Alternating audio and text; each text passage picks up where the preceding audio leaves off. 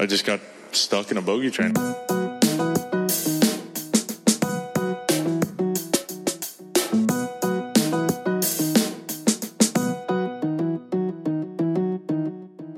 Hey there, we are back. It's been a couple weeks, I think. Has been. Um, but we're back with episode 30 of the Bogey Train podcast, brought to you by just kidding, no sponsors yet. Uh Jengs, just you for right now. Noah may or may not be hopping in. What's good? Not a whole lot. You know, the weather is uh, getting a little better up here, but yet I still haven't gotten to play some golf. So that's kind of disappointing. But uh, it's just nice that the weather is getting nicer. And I can actually foresee going out and playing holes of golf sometime soon.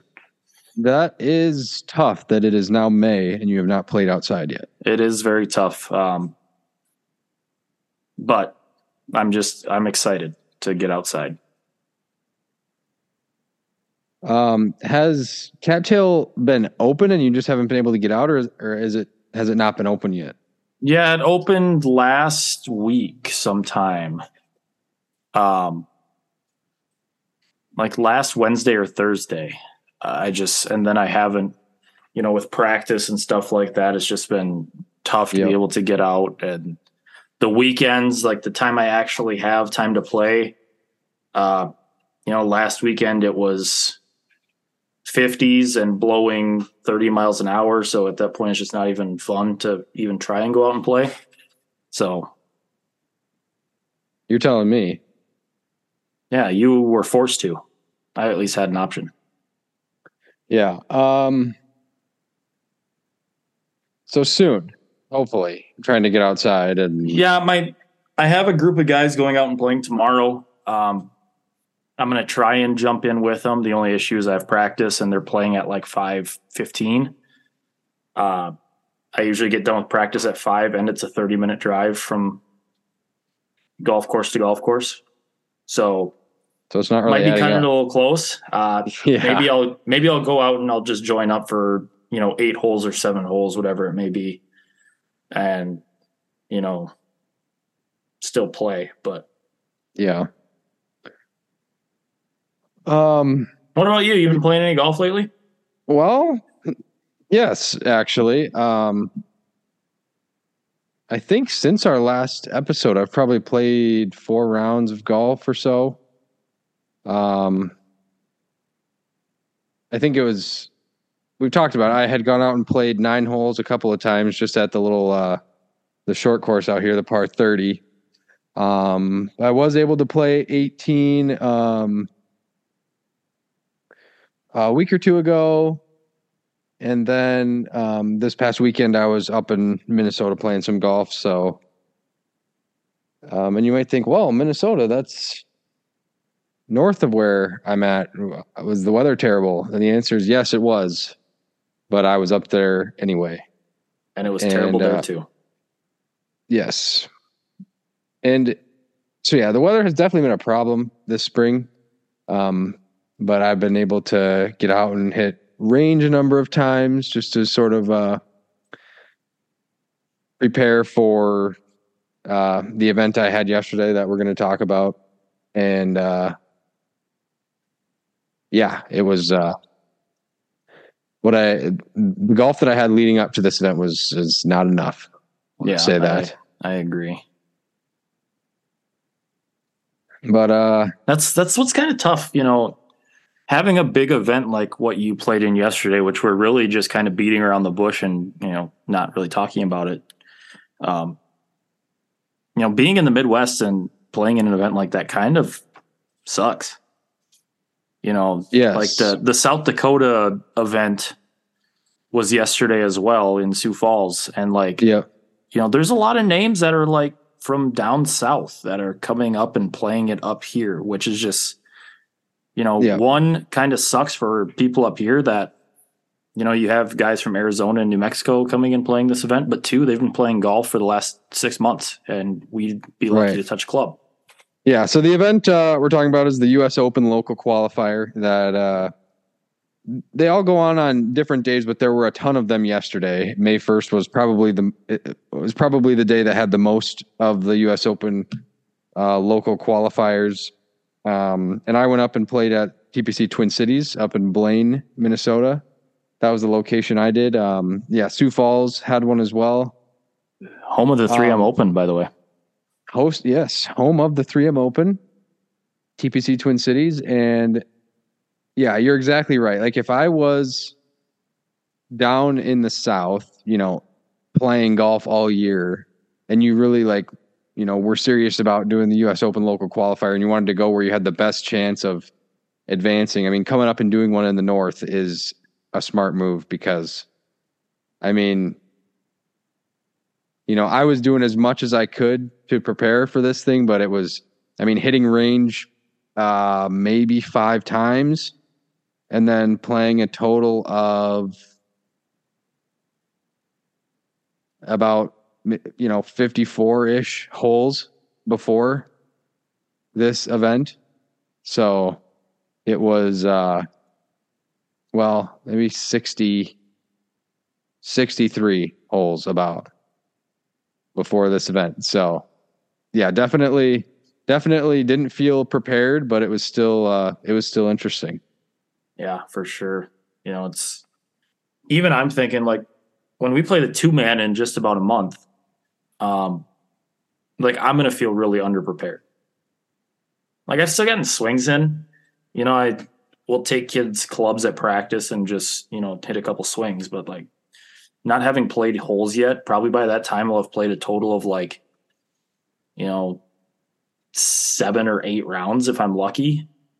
Uh, you know, not Yeah. necessarily a lot. And that, it, and swings over the winter in the simulator versus actually playing golf outside. I mean, it doesn't hurt to be hitting in a simulator, but it's just like, it just doesn't compare. It's not the same kind of reps. Yeah, it's I mean, you're keeping the swing loose, but you know, the ball flight is part of the golf swing, knowing where you're hitting it. And I feel like the simulator doesn't really do it justice. Um, like the last few weeks in the simulator, I couldn't get driver over 260, and I'll probably step outside and I'll just be ripping driver again. Like it's just, it's different. Well, yeah, and the simulator because it feels, I mean, because it it, it is pretty artificial. When you're standing over a ball, like I'm way more concerned on like what my swing is and I have a lot more swing thoughts and I'm thinking like positions in my swing when I'm in a simulator for some reason versus when I'm outdoors playing. Like it's a lot more just ball flight focused just cuz you can actually like see it and visualize it better. So um so I, I feel like outside it's a lot easier to like work shots, like have a plan and know what you want to do. In a Yeah. simulator, like that's just impossible. Like, you know, you can't be like, oh, I'm going to pick it, I'm going to hit it at this tree and I'm going to have hit this swing. Like, it's just, it doesn't really work that way in a simulator. Um, well, I have uh, received word that Noah will not be getting on. I am not So- surprised. Yeah, not surprised. So, should we just uh, should we just get right into it? Let's little do it. Uh, little U.S. Open qualifier recap. US at TPC Open Twin qual. Cities. Um, so yeah, I had a, I had a few major takeaways which we can get to at the end. But how would you want to? I don't know. Go about it. Are we are we really going to go like hole by hole, shot by shot, or Um, yeah, I guess it's kind of up to you if you want to go like hole by hole and just talk about some like big, you know, big things. Um, I'll kind of maybe throw in a couple things that I saw. I was paying attention to the leaderboard a little bit. Um, so I can kind of throw in my uh my two cents where needed, but if you just want to talk, you know, hole by hole or pick out a couple shots from each hole, something like that, uh, I think we Hmm. do it that way. So yeah, and uh so the reason I did the TPC Twin Cities location was um well originally my wife and I we thought we were um we were planning on moving up to Minnesota temporarily. And so we thought we were going to be up there by now, so that's the one I just signed up for.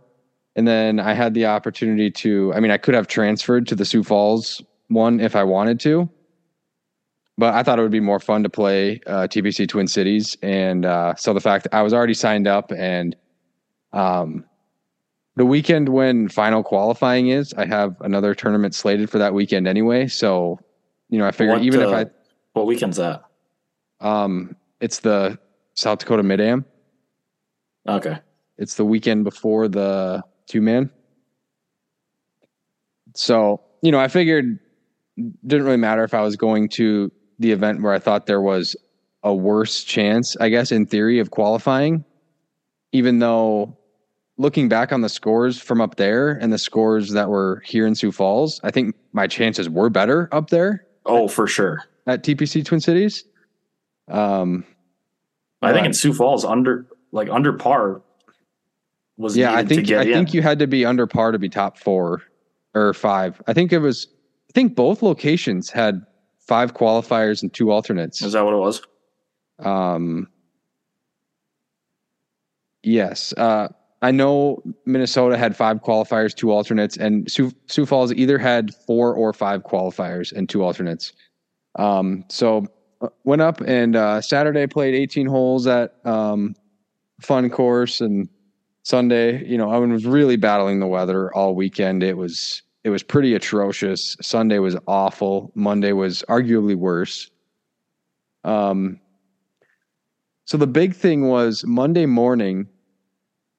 So my tee time wasn't until eleven fifty. So yeah, you were late. really late.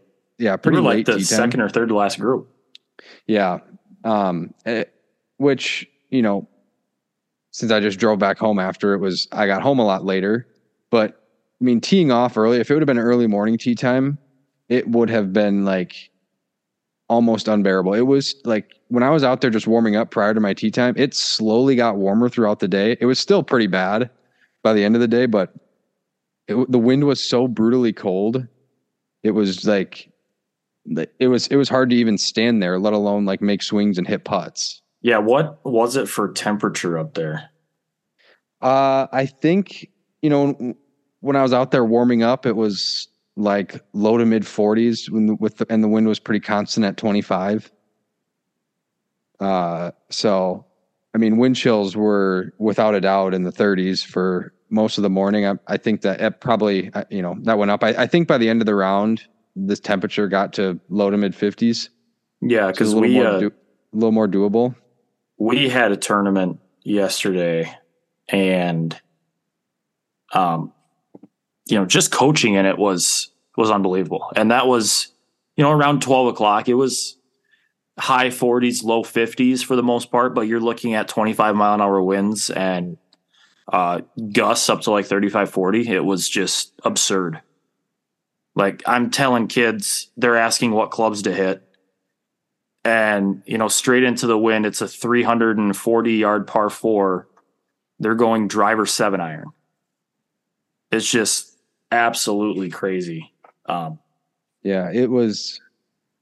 I mean, the greens were. I mean, obviously it's early May and it's been a tough winter, so the greens were, you know, not normal speeds for. They were they were pretty slow, obviously for TPC standards. yeah Um, but they had to be for that wind condition. If they were anything close to normal speed, the ball would not have stood still.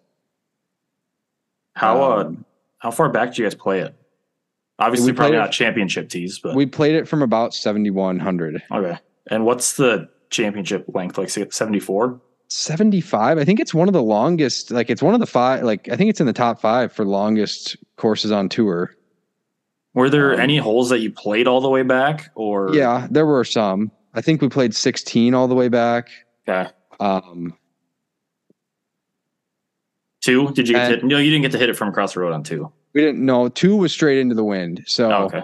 um the wind was i mean it's hard to because all the holes kind of go in different directions but like that was kind of the overall wind direction two was straight into nine was pretty much straight down a little Yeah. off the right eight would have been like straight into or you know, 18 into off the left. eight was straight into um 18 the uh, approach shot or like if you were going for the green that shot was straight into the wind and the tee shot was into and off the right then so that's sort of the overall wind direction for context Um,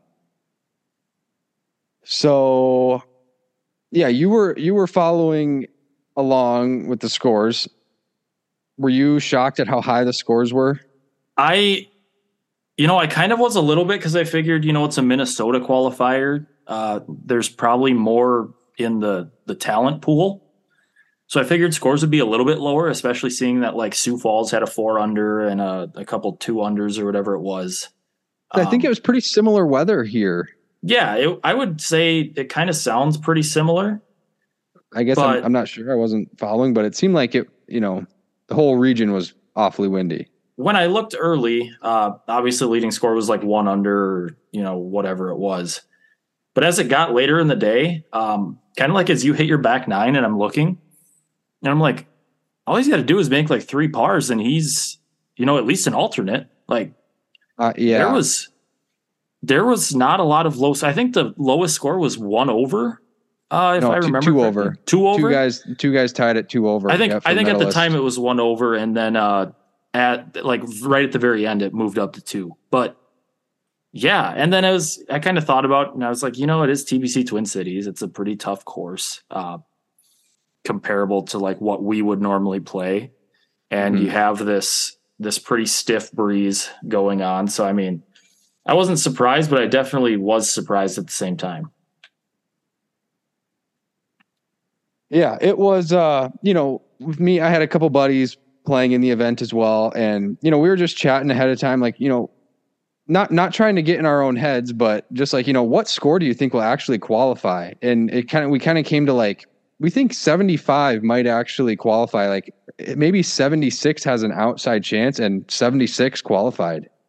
Yeah, So- and you, you talked about having uh, buddies playing the event.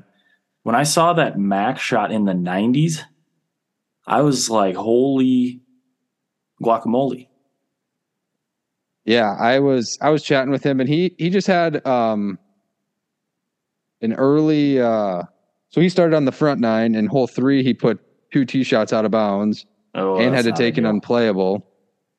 So to have a you know a, a high number that early in your round is pretty deflating having to you know you still have 15 holes left in absolutely Yeah. brutal conditions. Um What so did yeah, I uh, start what what Caleb gonna end up shooting? Uh, he was 85. So, yeah, it was all just, it was all really interesting. And I had been hitting range a lot last week, you know, trying to prepare. You know, we'll get into it, but apparently I, I should have spent a lot more time around the greens. Um, but, and my long clubs, so this was the really interesting thing. When I was hitting range, like my wedges and short irons felt pretty dialed and my longer clubs like longer irons and uh, fairway woods and driver all felt really off like my my swing with my driver and my long clubs felt really off. And then yesterday was completely the opposite.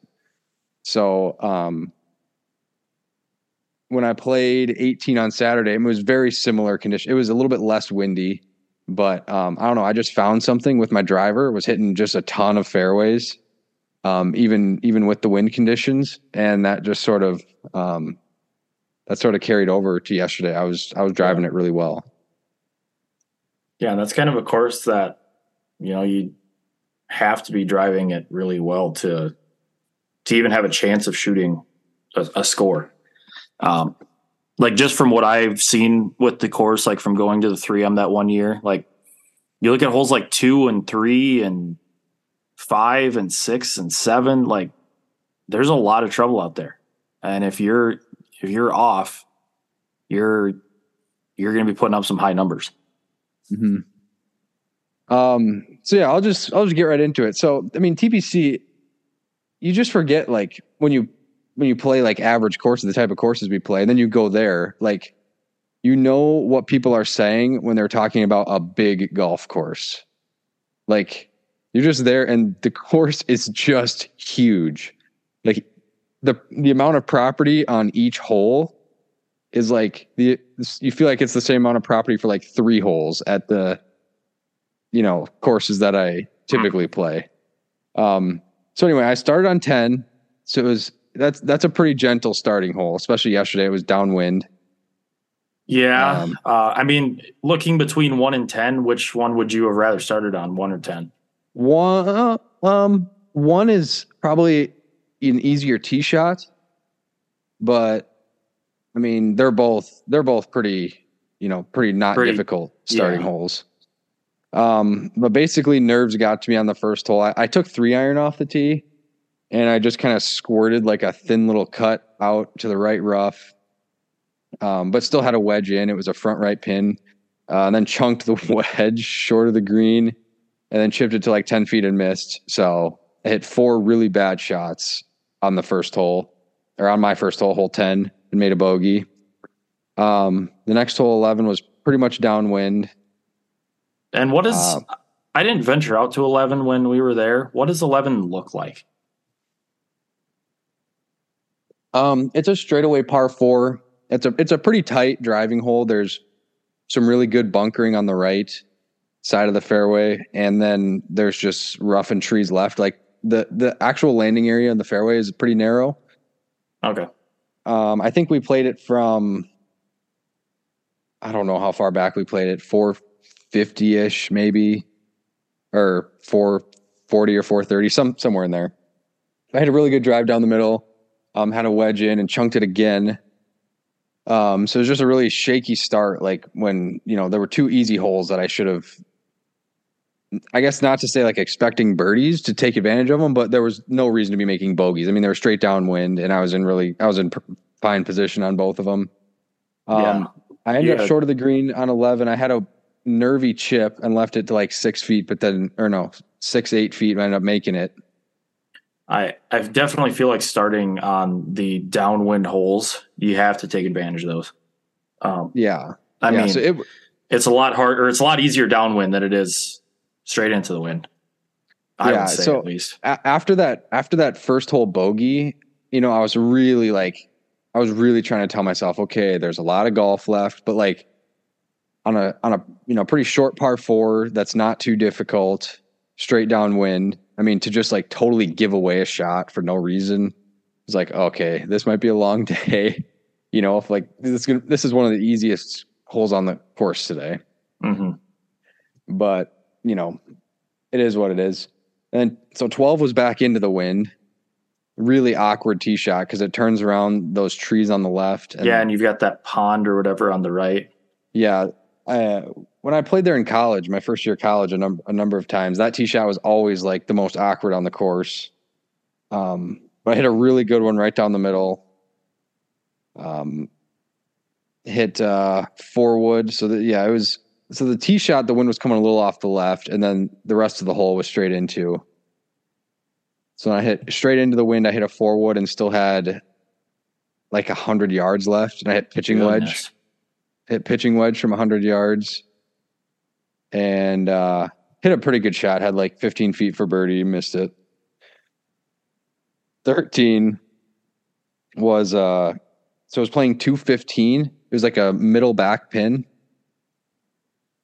and I hit seven iron, but I nearly missed it. It was a horrible shot. So I ended up in that huge bunker, short right, you know Mhm. but way back. I had like 50 yards to the hole. So, and it, so that bunker with a huge lip from like Yeah. 50 yards, Yeah, it not, was like, it's hard to imagine a more uncomfortable shot. Um, so I, I hit it. I, I actually didn't hit that bad of a shot. It just came, it came up just barely short. It landed like near the top of that hill and rolled back down into the bunker. So then I still had that shot from down in that deep bunker, but I ended up getting it up and down for bogey. So here's a question: Do you count it as a, is it a sand save or is it not a sand save? Because my first shot from the bunker, I didn't get up and down. I left it in the bunker, but the next one, I did get up and down. I think it's a 50%. You know, you're 0 for 1 on the first one, but then you go 1 for 1 on the second one, so you're 1 for 2. Yeah. So I bogey that. I was two over through four, but I felt I felt incredible about that bogey. I mean, to get up and down from in that super deep bunker and make like a six footer for bogey. Yeah, that's Was- a pretty solid up and up and down. Yeah. 14 is where uh, things started to go a little bit a little bit south. So extremely awkward tee shot. You know what 14 looks like, right? Yeah, I have a postcard of it somewhere. That's the one with the lake on the left. Yep. And then there's those two fairway bunkers that are obviously just perfectly placed. So the tee shot was the wind was down and off the left. So uh, pretty awkward. And I, so I took a three iron and it kind of, I didn't think I could get to this first bunker. That's why I hit three iron because it was like 260, but it got there. So I was in the fairway bunker and I had about 180 to the hole uh, with the ball above my feet, and the lie sucked, and the wind was coming off the left. And so I took five iron and chunked it right into the water. Oof. So yeah, dropped, hit it on, and two putted for double. Um, so at this point, this puts you at what four over? I was four over through five at this point. I mean, hindsight, I probably should have just laid up out of the fairway bunker, just like hit it out like 40 or 50 yards to try to just Mhm. like somehow get up and down for par. Just because my lie in that bunker was so bad that I pretty much knew what was going to happen on that shot, but it was basically like, well, this is a par four. Like, how do I just lay up? And, but yeah, that was a bad decision. 15, I missed my drive in the left rough. I had some trees in the way, so I had to go out a little bit to the right. And I ended up short of the green, right on the lip of a bunker. Wasn't able to get up and down, so kind of another sloppy bogey. And I think this is about where I saw the first score update, and I saw you were like four over through five or five over through six, and I'm just like, eesh. I was five over through six. But then this is like kind of where I started finding my groove a little bit. Um, so 16, I had a really good drive down the fairway, but my ball just just like rolled out to the left just enough that it was on like the lip of a fairway bunker. Mhm. So I had 100 yards, but I was standing in the bunker, and the ball was not in the bunker. And the flag was all the way on the right, like all the way on the right side of the green. And the wind was off, hard off the right. So, Is this like, the I one that like plays drivable sometimes? Yeah. So it, they they play they play around with the tee box because it can go all the way back to 400. Like, Uh-huh. I think, but they that's when they do make drivable. And so I tried to aim far enough right to compensate for the ball way above my feet and the wind, but it still wasn't enough. So I ended up way on the left side of the green. And have you seen that green's like really like it's not very deep, but it's really wide. Yeah, I'm looking at it. So the pin was way over on the right, like extreme right side. My ball was like Yep. extreme left side of the green, and I drained it. It Really? was like a yeah, it was like sixty or seventy feet. that is a that's a strokes gain with the putter saver right there. Yeah, That's that's a huge that's a huge birdie. there was a huge mound that I was putting that I putted over, like right, like halfway through the putt, like um, it goes up and then down into the right, Mm-hmm. and like I hit it. I was like, man, that came off. And, and it was just one of those things that happens sometimes that, um, that like sometimes you just step up to a putt and like right before you hit it, you're just like, I think I'm going to make this. And for some reason, that was just one of them, which was crazy because it was so like I couldn't tell you the last time I made a putt from that far away. Yeah, I mean that's And- not a, a common one. Yeah, and it's not like it was dead straight or anything. It was, you know, it was it was you know, one of the hardest putts I've hit in years, and I, for some reason I just had a feeling it was going to go in, and then it did. Yeah, I bet the make percentage on that is probably about one. Yeah, it was. So that was that was fun. That was the the highlight of the day. So that got me to four over through Four seven. over through seven. Seventeen, definitely a scary one. With the water short left and the wind was hard. It was like into and off the right. Yeah. So question, do they have like any of the grandstands or anything up at this point or no? No, nothing Okay. up except uh, the lake between 14 and 17. Mm-hmm. Like over to the left of the green on 17, there's kind of like a big um, ridge out there. There's just a big sign that says like 3M open, Okay. but none of the grandstands are up. Okay. So it looks pretty, yeah. The fact that none of the grandstands are up and the course is that much more empty makes it look that much bigger. And it probably makes it that much more harder. Like if you had grandstands up at least, like a lot of that wind's going to get knocked down. Uh, probably Yeah. changes a little bit, but So the pin on 17 was playing about one, I think it was 173. So we weren't, you know, we didn't hit it from all the way back. I think we did play all the Mhm. way back on 16. Um, 17, we weren't.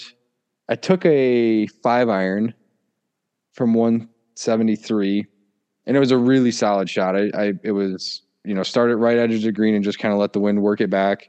It was too much club, but that's the side to err on, you know, with the water short. So I had probably about 40 feet downhill for birdie and hit an absolutely awful putt, left it like 10 or 12 feet short and three putted, which was Yuck. sort of a punch in the gut right after making a sweet birdie the hole before. And especially after I had such a solid shot on the tee shot, Mhm. you know, to just like give it away with a three putt like that was tough. Um, 18. So that was, so this was the first time I played the course since the changes. And so what back was so the change? Did they bring the? What did they do? So 18, yeah. So they made the water in play off the tee shot. Like before, the, the fairway was like 100 yards wide, and it just like if you hit the ball too far, you could go in the water. Yeah, that's what I. Okay, that's what I thought. But now the water's all the way up the right. So, um, yes, I, I thought I'll tell you one thing. It doesn't look like it looks on uh, PGA 2K. I wasn't hitting over a group of trees. In case Yeah, you that's were- in case you were wondering. We didn't play it all the way back. Um, I think scorecard yardage we played it was 561. Uh, I hit a really good drive uh, right in the fairway. I had 227 to the flag.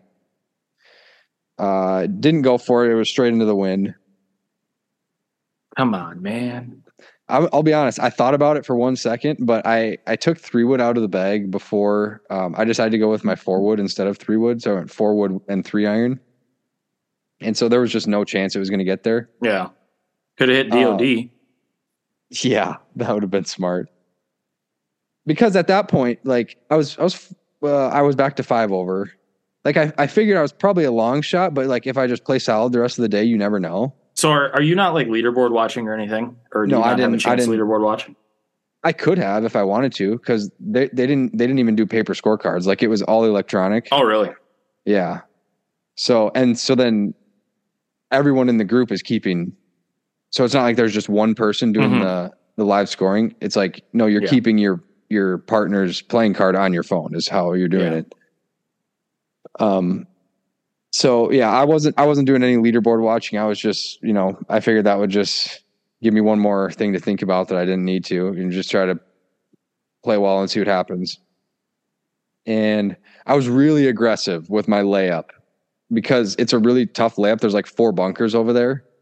hmm And so I what I did was I aimed right of those bunkers with my four wood. And I, when it was in the air, I thought it was a perfect line. I thought I was just going to land in the fairway. Well, it lands in the rough just past the water. So like I, I I cleared the water by like two yards on my layup.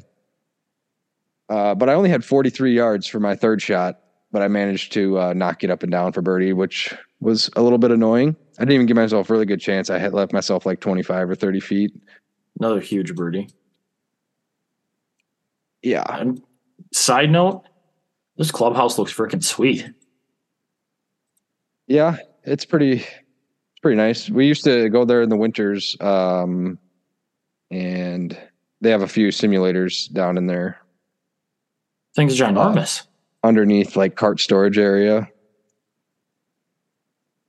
anyway, Yeah, so it's huge. we're we're through nine holes. Through nine holes, five over.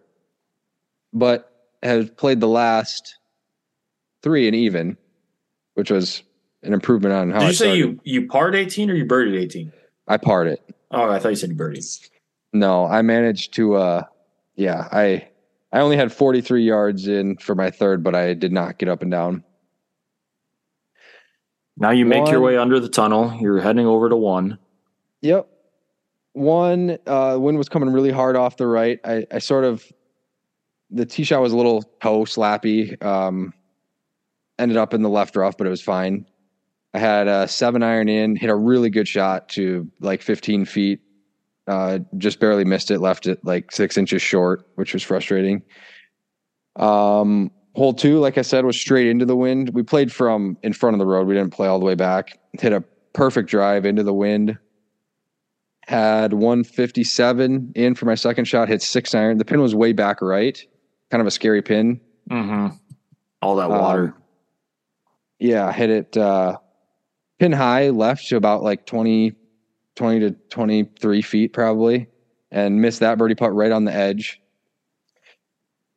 Um, that yeah, whole, it just this hole looks crazy hard. Like just looking at it from the like Google Maps view, yeah, hole two. this hole just looks crazy hard.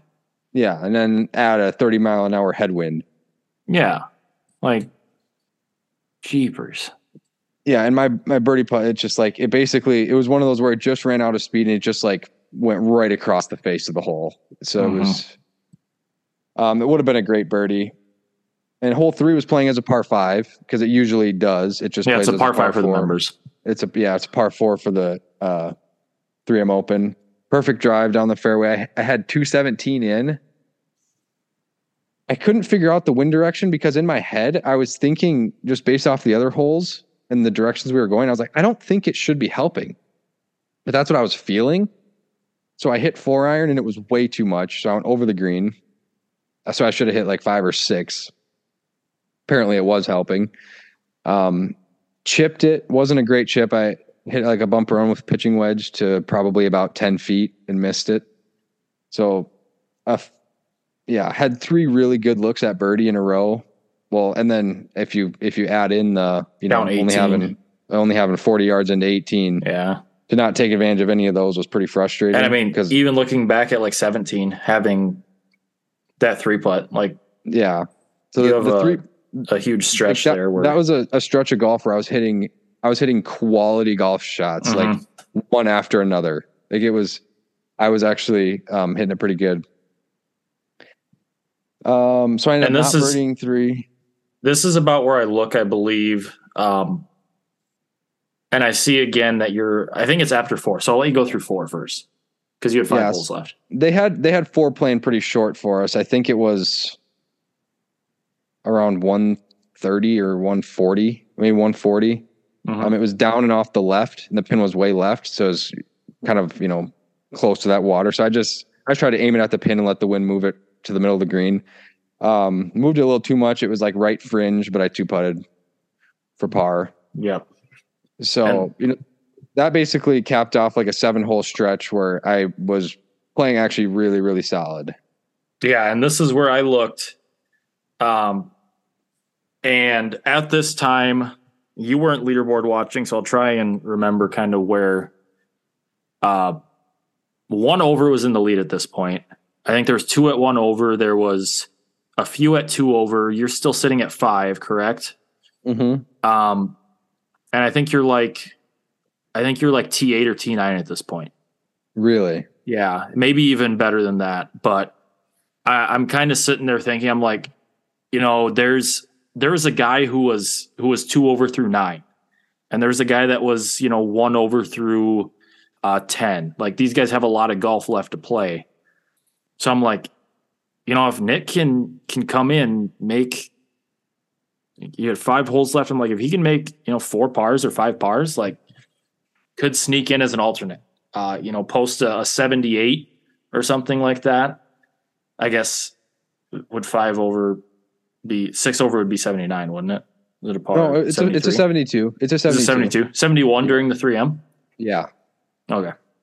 So I'm like, yeah, if Nick can come, if you can post, uh, you know, 77, 78, I'm like, that, that's going to be really close at, at this moment. And I'm like, even if he sneaks a birdie in, like, you know, seven is, it's not a long hole. You've got a par five in there, which isn't easy, but I mean, it's a par five, it's a scoring chance. Like, you never know Mhm. what could happen. Um, Yep. Yeah, and I wasn't really thinking a whole lot like about that at the time. Like I just knew I was playing well and I was just trying to get it in with as good a score as I possibly could. mhm. Um and so then hole 5, hole 5 we did play all the way back. It was pretty much wind uh it was helping the tee shot. It was, it was basically helping off the left for the entire hole. I mean, you, you turn a little bit to the left for the approach shot, but overall similar. Um, hit four wood off the tee, absolutely perfect, middle of the fairway, and uh, pretty much shanked my approach with a pitching wedge. Um, it wasn't like a complete like dead right shank, but it was one where it it like I missed you know a good twenty yards right and twenty yards short. So Mhm. it was just a brutal shot, and so I was on a downslope chipping with a pretty tight lie, and just caught it like a little quick, and so it then skidded over the green into the rough. Hit what I thought was a good chip, but I just misjudged it a little bit. It rolled out a little too far, and I had like eight feet for bogey and missed it. So to make that double bogey from the middle of the fairway was like so frustrating, especially how good I was hitting it. yeah. And you know, I, I figured at the time to go from five over to seven over, that probably did it. Yeah, that you know, I was gonna have to do something unbelievable to even hmm and I didn't know where the leaderboard sat, but you, Yeah. like when I was sitting at five over, it's like, well, if I, you know, can just happen to make a couple birdies coming in, you know, three over, like probably going to do it. But anyway, so yeah, I made a double there and then six for the tee shot. The wind was pretty much off the right, absolutely hammered it, um, just into the left rough. But then, so the hole turns to the right. And so then the next shot is like into and off the right and I Mhm. got a little aggressive with it. I probably should have laid farther back and just hit like some sort of iron. But I tried to I tried to push it forward with my four wood. Um and it was in the rough and so my club kind of went under so I went it went high on the face so it just kind of like popped straight into the air and then the wind just brought it right into the water. Yeah. So dropped hit it on and made bogey. Um, so yeah, I went double bogey bogey on five six, and then seven. I dr- actually drove it onto the front fringe. Was it playing short? I, I never even bit. looked at the yardage. I was a little bit frustrated. I just stepped up and hit driver. I didn't even know how close it was till I got up there. I'm like, holy crap, I'm on the front fringe. Um, but the pin was back right, so I kind of had to do like a little like mini flop over the edge of the bunker, Mhm. and uh, kind of clunked it a little bit. Left myself like 12 feet for birdie. Just missed it high.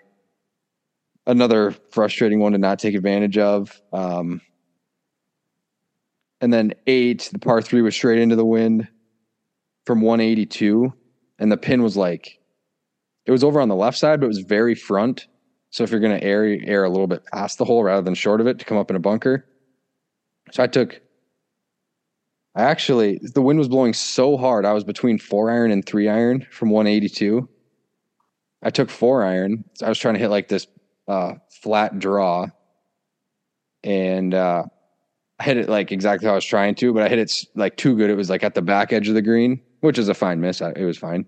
Mhm. Probably had like 40 feet. It was downhill. I hit a really good putt. It was on line. It was dead center. Bounces off the flag stick. Like it had some speed. It was probably going to go like four or five feet past, but like it was dead center. It just bounced right off the flag. Man. Uh, yeah. And then nine. So nine was down and off the right. I, I took less than driver off the tee. I took four wood because I didn't want to bring the water on the right into play. So I, I ended up just like one yard into the left rough. Uh, but I had 165 in and it took pitching wedge and it was a little too, like it landed on the green, but it bounded into the back bunker. And I uh, wasn't able to get up and down from the back bunker. So it was a bogey finish for an 81. Which, I mean, all in all, um, you know, 81, I, with the conditions and the course, like I, just looking at that, you know, I wouldn't say that that's terrible. Um, like my my kind of two cents. Like, there's definitely a few left out there. Like you, you probably feel the same way. This is probably a round where you're probably thinking, you know, maybe 77, 78 at worst. Uh, if a couple, you know, a couple different things happen, you know, if you don't hit that that approach shot on hole five, uh, probably saves you at least one, if not two. I mean, you know, that, I mean, that should never even be a bogey. I mean, Yeah. or, I mean, you know, things happen. But that should be like yeah, one or two out of 10 times that's a bogey. yeah, You know, like Uh, that should be middle of the fairway from, I think it was 145 or so. But no, all in all, what ended up being so five qualified, what ended up being qualified and what was the alternate? Uh 76 qualified and then there was a there was a playoff. There was a number of guys that were at 77, so five over that were in a a playoff to be the alternates. Yeah, so it's still, you know, really really close coming down that finishing stretch. You know, if you like I had kind of said, if you shoot even coming down the stretch, I mean that that gets you into that playoff. Um, Right.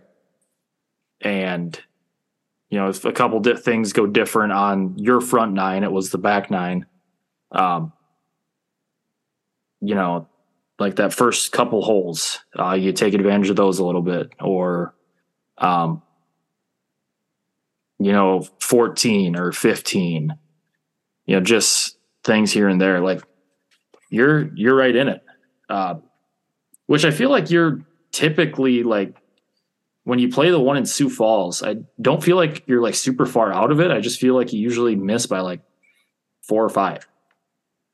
Last time the Sioux Falls one, I missed being an alternate by two, I think. Yeah. Like you're you're And never I missed, that qual- I missed actually qualifying by three. Um, but I guess you know, all in all, the the thought is, what's what's your thoughts on the round? Um, you know, like how was it playing at TPC Twin Cities again this time? Is this your first ever like competitive round at TPC? Usually, you guys just practice there. Um, we would just practice there. We did play one. It was just like it was semi-competitive. I mean, it was competitive as in like you know we played everything out. It was it was a duel with Mhm. another school that we played out there, and it was it's one of the funniest rounds I've ever played. Uh, Because I was I was I think I've told you about it. I was two under through eight and shot eighty five. Yeah, I think I heard about that one. So yeah, I just like an absolute implosion. And I don't think the you know, I don't I can't remember the weather from that day, but it was nothing like what it was Yeah. yesterday. Yeah, where would you rank the on all your rounds you've played at TPC? Because what was your what's your best round at TPC? Like 79? Seventy Or is it four. lower? 74? Yeah. Like where where would you rank this conditions wise and like how you played compared to that round? Um, it's hard to remember the 74 to be quite honest um Is that the one where you eagled 18? no that was my first ever round at tpc that one with, was a with the grandstands still being taken down. yeah um well this is my first time playing it since the changes so there's definitely things about it like the course is harder now Mhm. just as a as a pure like you know if there were no conditions involved but with that weather i mean the the difficulty of the course combined with the weather i mean i'm trying to come up with something else but that it has to be the most difficult round i've ever played just like course combined with conditions i mean if i can't remember i mean i i don't know i don't know what else would have been tougher Yeah. Like if if you have your like compare comparison wise this way, if you have your game that you had yesterday, but you're playing at cattail, like what do you feel like you shoot at cattail? You know, same Well- conditions and everything. That's Like- that's the hard thing because Like how'd you just how'd you hit it? Did you feel like you hit it like a 74, 75 or you know, it's like different um it is it's a completely different I know course. it's it's it's hard to because on like a course like cattail, it's basically like you know if you're wedging it well and making a few putts, then when you is when you go really low, and that's the part of my game that was tough yesterday. Mhm. Like that might be the best I've ever driven the ball. Like truly, I, I mean, if if there was like a strokes gained off the tee, you know, that was being, I would be shocked if I was outside the top five because I was significantly the longest in my group. Um, like there were multiple times I was hitting my four wood longer than the guys were hitting their driver, and I was just like hitting them just dead straight, like center of the face, right down the fairway. Yeah. And the par threes that were into the wind, like I hit really, really quality iron shots. Um, but the one, like about 150 yards and in, was just not sharp at all. and that's where you score. So if you were to like do a graphic, like if they just took you around the course, like an aerial view of the course and just like showed like where my tee shot was and did like a, you know, what should he shoot from here? I mean, obviously the conditions were a factor, but like on a normal day, if you're just like, okay, this is where all of your tee shots are, like I should never shoot worse than even par. Yeah. Um, and if if you were factoring in the conditions, I mean, the positions I was putting myself off the tee, I, I should not have shot worse than. I mean, three overs, maybe even high. But it was a few bad wedge and iron shots, and then I just I didn't. Obviously, I made that one really long putt, but I didn't putt well either. Um. So yeah, which sort of brings me back to one of my other takeaways is that just like when obviously we get rusty over the winter and you think oh man my golf swing just like feels weird. like when you go out and play for the first time again after the winter but like my golf swing I, I found that pretty quickly it's the touch and the feel and the finesse and like the more the finer skills of the game mm-hmm. and actually getting the ball in the hole that is, you know, maybe takes a little bit longer to come back and maybe what I should have been focusing on more in the couple weeks leading up to it. I was hitting a lot of I was hitting a lot of balls, like trying to groove my swing a little bit more. Yeah. And just sort of figuring, well, you know, I mean, chipping and putting, like I'll, I'll figure it out. But um, I mean that that was the difference. It was just, you know, if you have if you have a 43 yard shot on 18, you should be, you know, you should be giving yourself a very good look, like 10 feet at the worst. And I left myself like 25 feet, yeah, or 30 feet, and then so I wonder what Lou Stagner would say about that. Strokes yeah. gained chart. Um, let's see if I can find something here. No, that's putting. Also, another another one of my big takeaways is so over over the winter, you know, when I'm getting the itch to play golf and you know watching a ton of golf swing videos and you know like YouTube golf instructors and all this sort of stuff like I think I you know and and I watch my swing and find things that I want to change and so then, you know, when it finally is nice enough to go out and hit balls, like there's different positions I'm trying to hit and different things I'm trying to incorporate in my swing. And I'm always hitting it like garbage. And, you know, the way I had been hitting it on the range, I'm like, okay, I can't, I can't just go up to TPC Twin Cities and play like that. And so, you know, when I, when I went up, uh, when I played Saturday and Sun, like just going up into the weekend, I was like, okay, I'm going to play a lot of holes. I'm not going to think about you know my golf swing or you know try to hit these positions or the different things I was working on. The only thing I'm going to think about is hitting shots, which is all you can do when it's that windy. You can't be thinking about you know your backswing positions when when it's like that. And so I just sort of got back to you know just trying to hit shots and not really thinking about my swing. And it was a lot better. I mean, I was striking it really well, which makes me think, you know, maybe it's not worth uh, taking the time and energy to you know try to change things in my swing and rather just like trying to make the absolute most about uh, mo- m- trying to make the most of what I've got.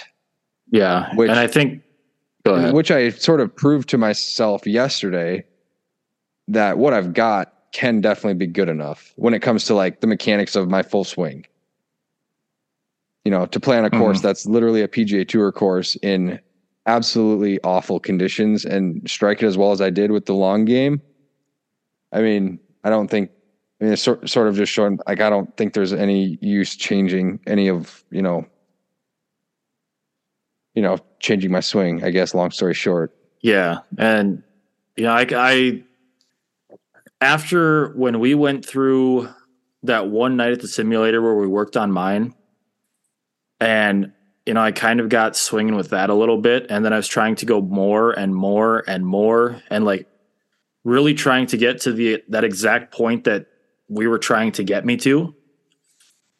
And that's more and more when I was kind of realizing like I like maybe it's just not physically possible for me to get to where I want. Like when I look at a golf swing and I say this is what I want my golf swing to look like, I can envision my golf swing looking like this, but physically and like maybe just at this point, you know, I'm 25 trying to completely rewire my golf swing to an exact science is just going to be pretty difficult. Like I've been swinging the way I've been swinging for 17 years at this point. Um, it's going to be pretty difficult to completely 180 change it.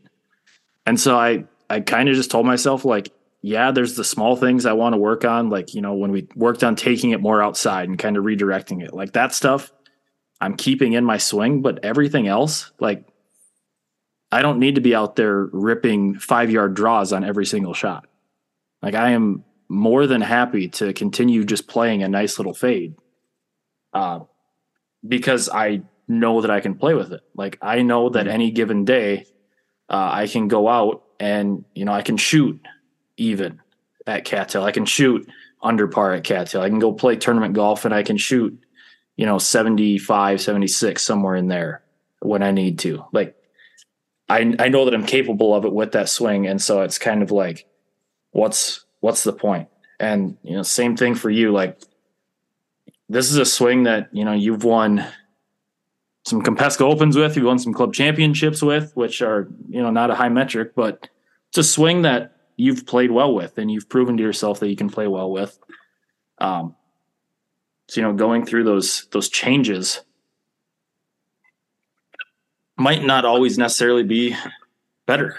Yeah, and it's it's a fine line and that's where I, you know, respect the like the really good instructors. Like when you think about a Butch Harmon who back in 2014 made some huge changes to Ricky's swing. Like I'm trying to imagine for someone who was as good as Ricky and for how drastic those changes were, how that felt to him while he was like doing those changes that must have felt so foreign.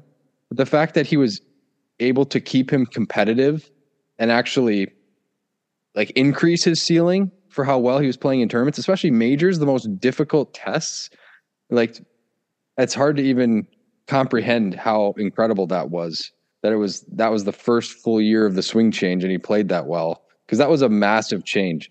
Because yeah. I will do things like I'll go out and hit range, like doing something that feels way different, and I'll watch it on video and it looks the exact same. Uh-huh. So just try to imagine how monumental those changes was must have felt to Ricky because of how different it looked on video. Yeah. Um, well, even when we, like when we worked on my thing, and you had me, you know, take it as far outside as you can. Like feel like you're taking this way outside. Uh, and so, you know, I'm taking it back and I feel like I'm just stretching way out outside and looping it back in. And we look at a video and it's like, no, that's just, that's on plane. That's all that is. Yeah. And then you compare it to like something like Noah does, where he, you know, takes it back outside, like a Matthew Wolff takes it back way outside.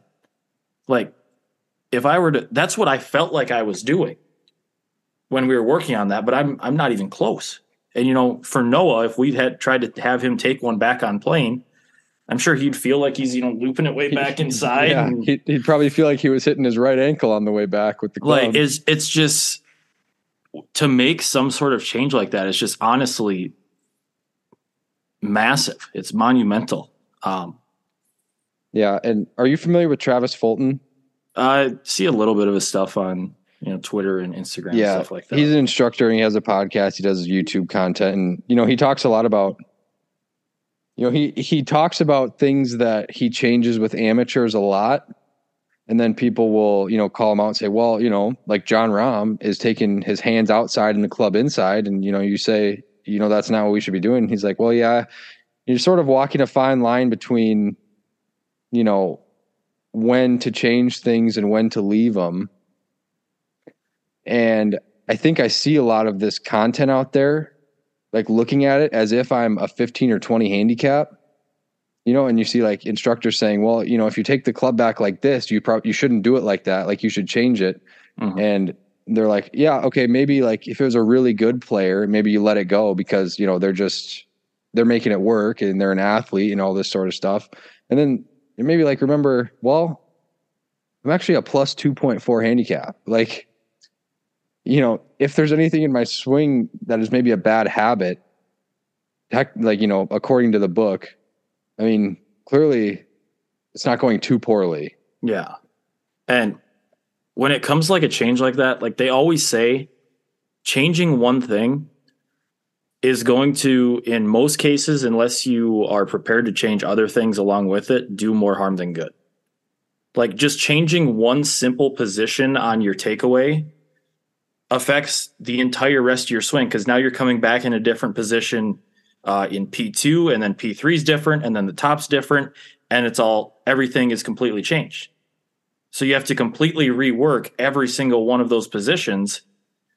So Mm-hmm. what's maybe what you feel like is changing, like, yeah, I'm just taking it away a little bit more outside, is turning into, you know, on your takeaway or your follow through, your your hands are in a different position. So you're not compressing it the same and you're losing distance, or you know, maybe you're a little bit more open or a little bit more closed. It completely changes a lot of things. I think the best, most effective teachers are able to implement drills with their players in a way that's like they're not teaching them like how to get to positions in their swing because you can't swing a golf club swinging to positions. I mean, I this think is a, positions are stupid. this is a dynamic motion that's happening at you know i mean when you're talking about the club head over 110 miles an hour you can't swing to positions um but you have to like get them doing drills that sort of gets them to comprehend it instinctively and intuitively so you know like if someone is coming over the top you know drills where if you're sticking an alignment stick in the ground at a certain at a certain plane and say, okay, you have to come in and you have to hit the ball from under this. And so then it just sort of like teaches them how to build a, how to, you know, build a motion that is getting better and better as they're working on it. Instead of, you know, me, I know a decent amount about the golf swing, but I'm starting to realize like not enough to teach myself to change it and then go out and hit balls, trying to teach myself a different move with no one watching me, no instructor watching me, and like just sort of fending fending for myself and doing it on my own. Clearly that doesn't Mhm. work. And all that matters is if you can get the ball in the hole. So if you got the prettiest swing and you can't make a putt from six feet, sorry, Adam Scott, it doesn't matter. You know, like you just have to get the ball in the hole. And uh And you know. obviously, like you said, you're a plus 2.4. You're pretty good at getting the ball in the hole in less shots than uh, a lot of people are. Um, Yeah. So, long story short, I mean, like you touched on, that was a really good field. A lot of really good players in that tournament. A lot of And pros. ob- yeah. And so, obviously, you know, while, you know, I, I'm a little bit disappointed with the score and, you know, left shots out there. I mean, to be in the top 20 of that field coming off of, um, you know, pretty much no practice, which, which that was probably the same boat for a lot of the guys in the field. You know, I didn't look to see where the people were mostly from. Um, you know, just to be in the top 20, I mean, I don't know. It's not a bad showing, I don't think. No, I would I would agree. Um, you know, obviously we we know a little bit more uh, about some of these people, and not even a lot of these ones, just because you know they're uh, they're a different area than we are. But you know, I'll I'll point to I'll point to Mac um, because Max, somebody you went to you went to college with you played a couple years with. He he won a couple conference championships. He became a, a PGA pro. Um, and you know you're you're beating guys like him, and it's not like you're just beating him by one or two. You you beat him by ten, and he had Well, a couple I mean- couple bad holes in there. I, Um, I'm not. I'm not taking. I mean, I that was just a one-off. I mean, Yeah. I Oh yeah, I, I, still think he, he's he's a better player than I am. That But- was just that was just a, a crazy day. but just looking at you know other guys in the field, I guess there was another guy from South Dakota there that uh, we we played junior stuff with, who was always pretty solid.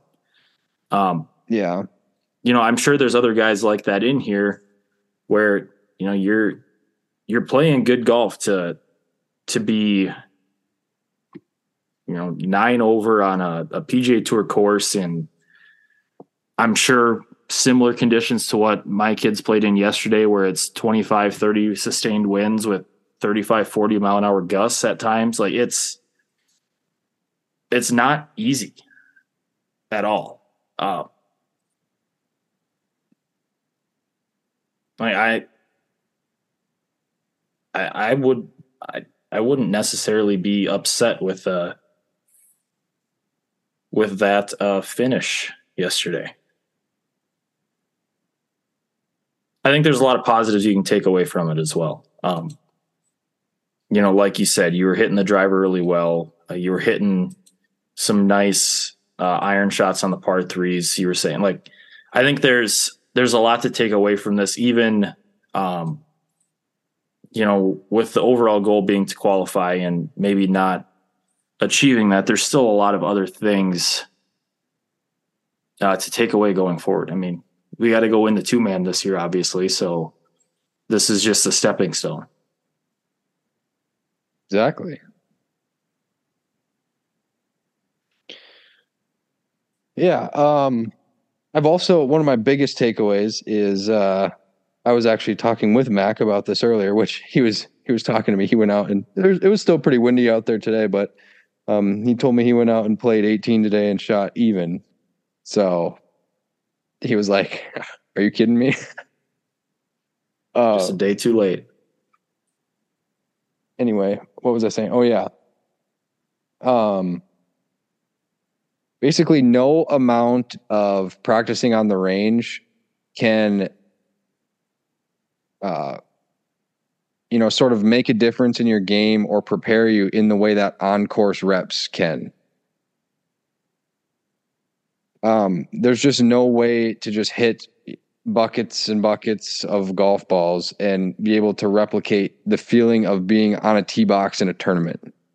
Like Yeah. there's just nothing that you know will prepare you f- than actually actually playing golf, which is I don't know if it's a uh if it's a depressing or sort of like a exciting thing that I'm realizing but just because I don't have quite the time to play golf like I used to. Mm-hmm. But like, basically, long story short, what I'm saying is, you know, you hear from a lot of these PGA Tour pros that you know when they grew up, or even you know sometimes now, they're like, you know, they'll just say, "Well, I'm not really a, like a range rat. I just play a lot." And that's how you, you know, learn shots and just sort of learn how to be better. And I'm sort of, I don't know, for some reason, it's just kind of dawning on me how how true that is. Yeah.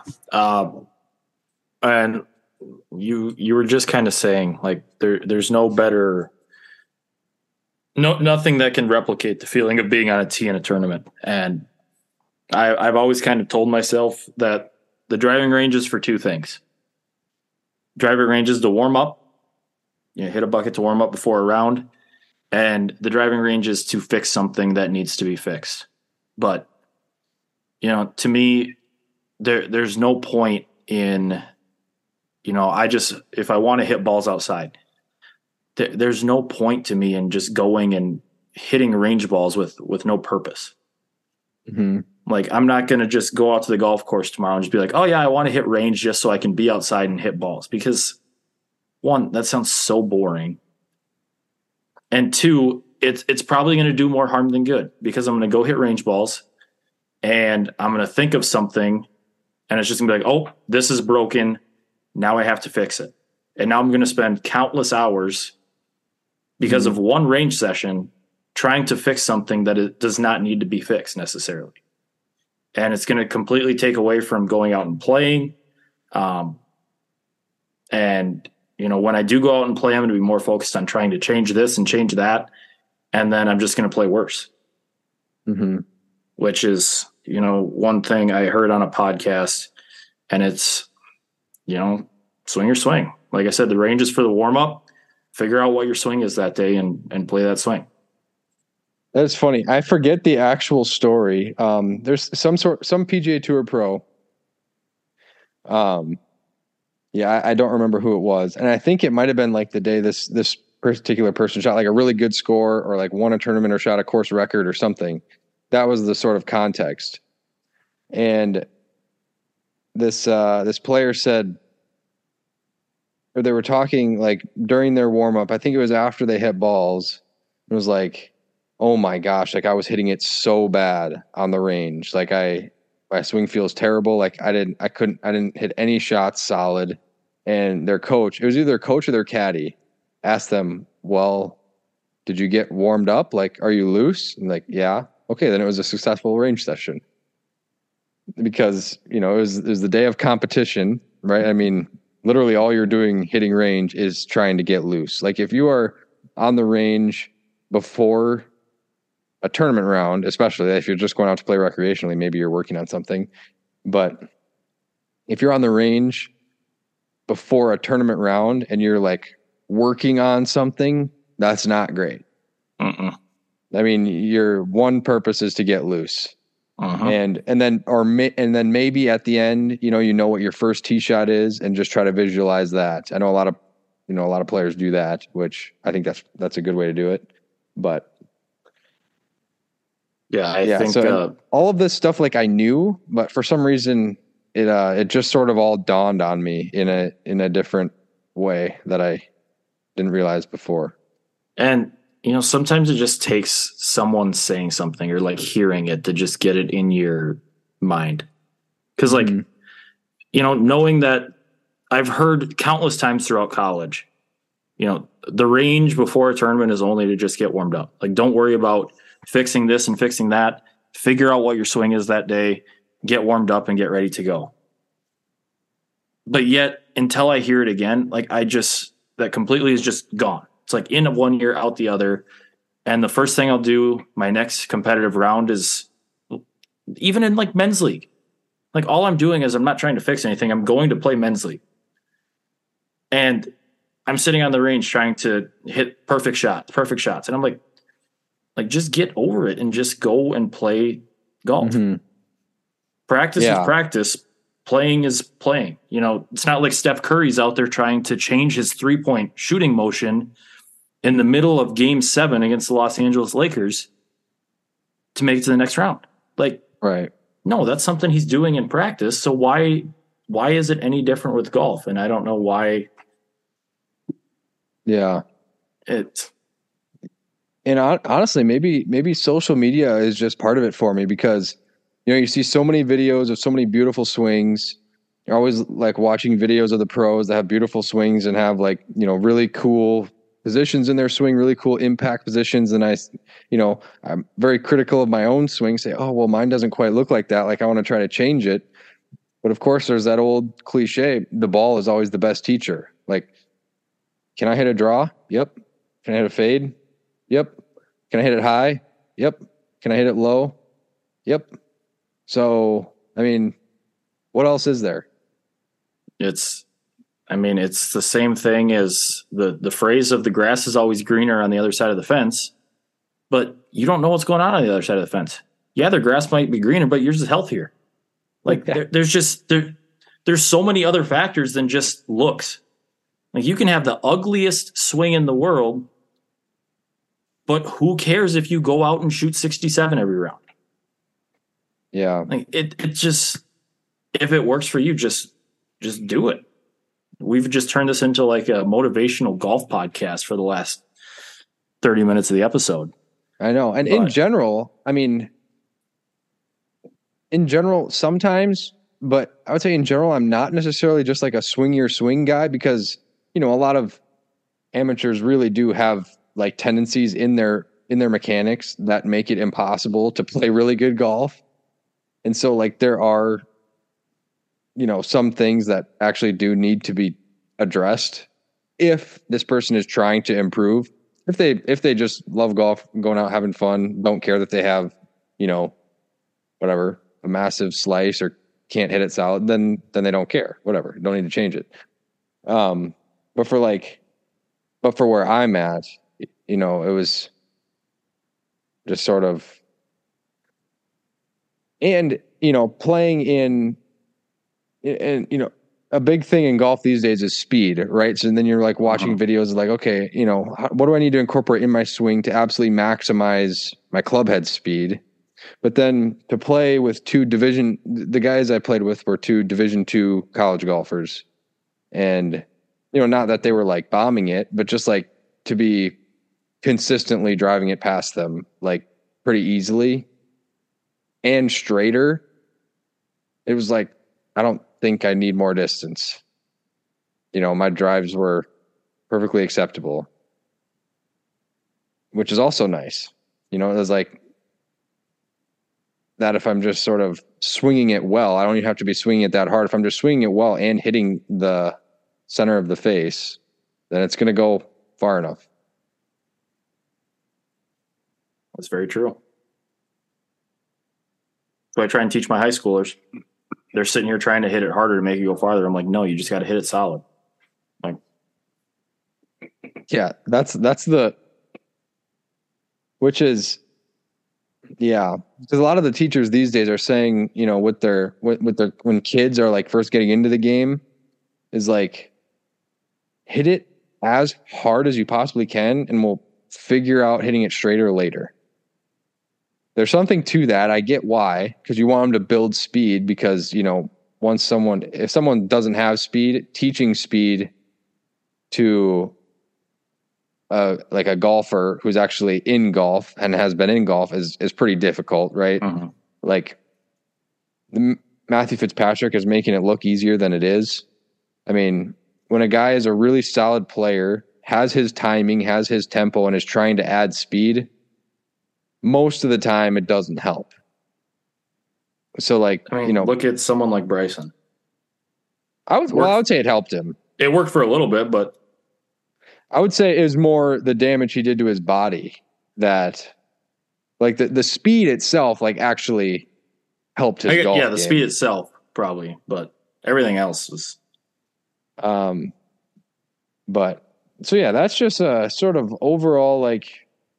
I didn't. I didn't realize I was going to end up with so many philosophical thoughts after playing one 18 hole tournament round, but I kind of did. I end up with numerous philosophical thoughts after not even playing. I like sit there and I yesterday when I coached, um, you know, I tournament started at 10. I only had a sub for half the day. So I show up at 12. Um, and I get there, there's no carts at the clubhouse. So I'm just like, whatever, you know, I'll start walking and the first person I find, I'll just walk with for a little bit until I find someone else. Figured Um, you'd just like chill in your car and follow along with the live scoring. Well, I did that while I was walking. Okay. Um, but anyway, I get out there and I, I run into our one girl that we have on the team right now, who is someone that I've worked pretty hard with the last two years. Um, you know, last year she she started out first tournament, I think shot like a 94 or something like that, 94, 95 to 96, somewhere in there. By the end of the year, she was shooting 120. And it's just like complete mental block, like you know, just had no clue what was going on. And so we've been kind of nursing her back into being able to play golf again.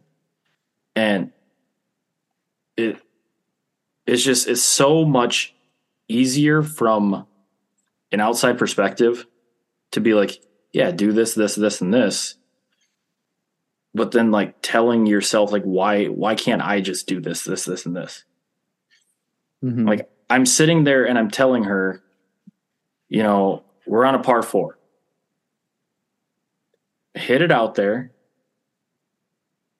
Second shot, try and hit it on the green. If you don't hit it on the green, your third shot, hit it on the green as close to the hole as you can and two putt. Take a five, if you make five and walk off. And it's like, yeah, get rid of big numbers. It's so obvious. But then you get out on the course and it's like, well, hell yeah. I've got this flop shot. I can hit this cool flop shot. And if I pull it off, I can save par. What do you do? Well, you chunk it and then you chip on, you two putt, and you go from making an auto bogey to walking off with a double. And it's just, golf's just a stupid game, is all it is. Golf's a stupid game. Mm-hmm. Lifting's way cooler. That's why I've been in the gym. You've been hitting the gym? I've been hitting the gym hard. I think we've been going four days a week for like the last month. Well, you gotta make sure you're doing exercises for the flexibility too. I mean, sometimes Oh. sometimes sometimes guys get huge and then they've got like they can't even swing the club anymore. No, I still they're got like- swing. Um, that's But I- probably uh Yeah. probably Anything else from- from, not from not from that. It, it made some interesting content that I needed to get off my chest. yeah, that that makes the episodes way easier. Um I tell you what though, I'm sick of uh you know just being oh well kind of close on the edge of contention. Like one of these days I actually want to qualify for one of these USGA one of these USGA deals. I've got two more opportunities this year. what do you got this year? You got the the mid am and the The mid am and the am. and the am, yeah. So, you know, who knows in a couple of years if my desire will still be there once they're uh, using the MLR ball. So, Not the MLR ball again. Um so anything else from from Minneapolis that you want to so. talk about? it was fun. I was I'm glad I I'm glad I stuck with doing the the one up there rather than Sioux Falls. I Yeah. got to see some of my buddies, stayed with Yeah. my brother, golfed with him. Um, he caddied for you, right? Drew did? uh, he ended up not caddying He for me, didn't? so I I was I had a push cart. Oh. Um, but I was shocked at how low the scores were at the Sioux Falls one. Like I would not have been. four four under was the the medalist, I think. Last time I played at that one, it was very similar weather. I remember like right about 50 degrees and like super windy. And the winning score was even. So for this year, for it to be, you know, four under, that was pretty shocking. I mean, this guy is out of Iowa. Um so, you know, you never know. He's not one of our normal South Dakota people. Um I know some parts yeah, of I, Iowa have d- I don't know if they played it quite a long time. easier. Uh, because you know, if you if you look at the leaderboard and you look at T10, uh, there's a guy on there who I feel like is usually not that high up the leaderboard, but he he's there. Um, I might look. Uh, do you know? Are you on just like Golf Genius? Or are you on the website? I'm on Golf Genius, but at the same time, you know, like Jake shot 75. Um, kind of a few bad holes in there. I don't know if they just played it. It doesn't look like they played it like that short. So I don't know.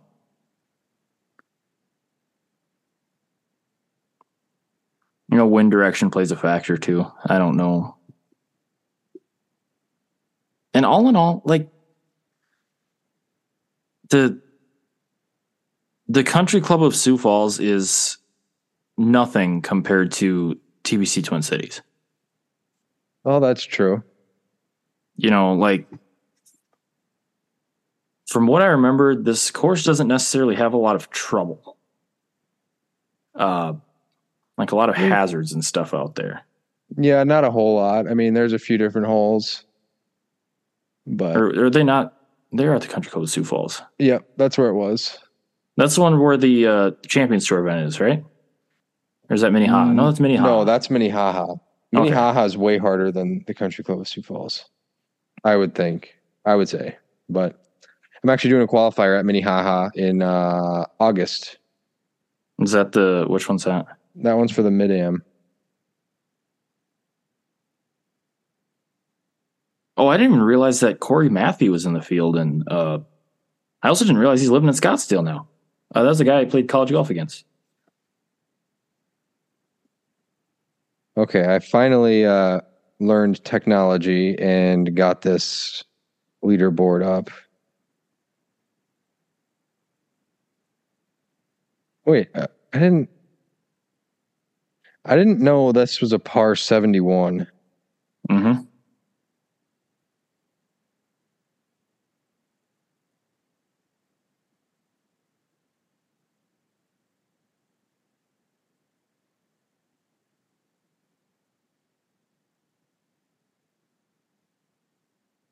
Okay, yeah, this is my first time actually looking down the leaderboard here. It's interesting. A lot of dudes I know on there. Uh, well, that's expected. There, are, it is South Dakota. Um, we've played competitive golf here for Yeah, wow, those scores years. are so much better than than the one where I played. I would have gotten T fifty one with that same s- with with the same score to par, yeah, but you played it. but I don't think that's what I would have shot. Um, any you want to do any quick recaps of the PGA Tour stuff that we, you know, we didn't have an episode last week. Life kind of got in the way for us. Um, so we did not cover the Zurich Classic, which who cares? It's a team event. Um, shout out Davis Yeah. Riley, Nick Hardy, cool, whatever. I yes, I wouldn't have even been able to name who won. I have the I, ha- I have the results in front of me, so that's the only reason I know. And last week was the Mexico Open. Tony Finau with another victory.